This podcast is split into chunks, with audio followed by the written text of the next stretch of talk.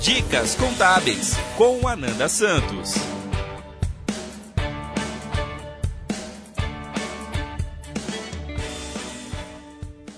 De acordo com a décima terceira Pesquisa de Impacto da Pandemia do Coronavírus nos Pequenos Negócios, o aumento de custos, que tem sido a maior dificuldade para a retomada da metade dos empreendedores, também fez com que grandes empresas de marketplace aumentassem as taxas e reduzissem benefícios, o que tem gerado uma nova pressão para microempreendedores individuais e donos de micro e pequenas empresas comercializarem por meio dessas plataformas.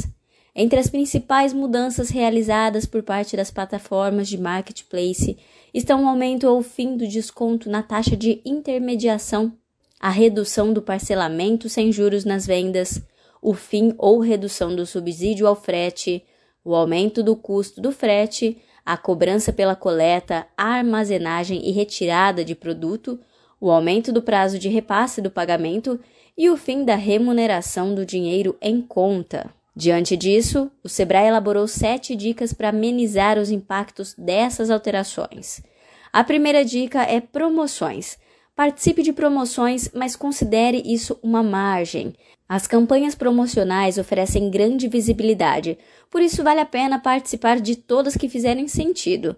Em algumas, o desconto é oferecido cem por cento pelo seller. Em outras, o marketplace divide esse custo. Independente do modelo, é importante ter margem nos produtos para conseguir participar. A segunda dica é para otimizar os custos. Os custos subiram de forma generalizada, o que acaba por pressionar o preço para o consumidor antes mesmo de considerar os custos de venda. Buscar a otimização desses custos é um esforço que vale a pena para continuar competitivo. Organizar melhor as despesas fixas e os processos pode mostrar oportunidades de redução, bem como podem ser o momento de negociar ou buscar novos fornecedores ou insumos.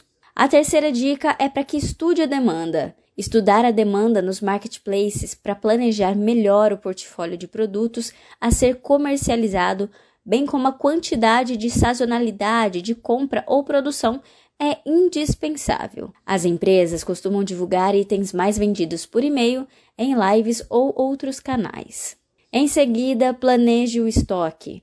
O controle de estoque ganha ainda mais importância em um momento em que os produtos não podem acabar, mas também não devem sobrar. Planejar bem permite ter um fluxo de caixa melhor, bem como evitar os custos de coleta, armazenagem e retirada desnecessária. A quinta dica é para que controle o fluxo de caixa.